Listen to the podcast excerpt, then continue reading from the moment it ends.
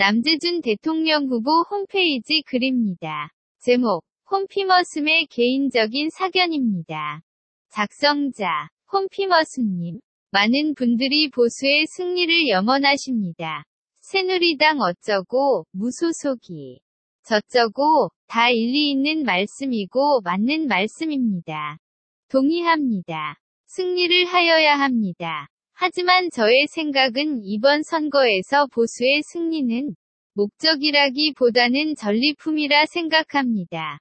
이 훌륭한 상품, 후보를 가지고 겨우 승리만 한다면 상품의 가치를 제대로 측정 못하고 싼값에 넘기는 우를 범하는 것이 아닐까 하는 생각을 가지고 있습니다.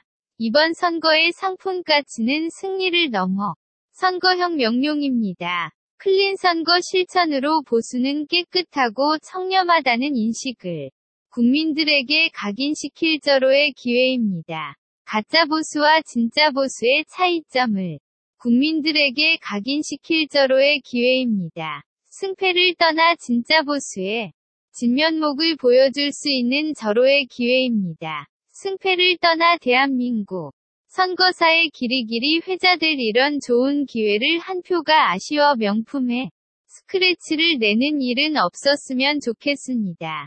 이 목표가 실현된다면 승리는 전리품으로 따라올 거라 생각합니다. 현실을 직시하라고 하시는 분들이 계십니다. 역으로 물어보겠습니다. 역사적 당시 상황에서 현실을 직시했으면 대한민국의 영웅들이 한 분이라도 존재할 수 있었을까요? 2번.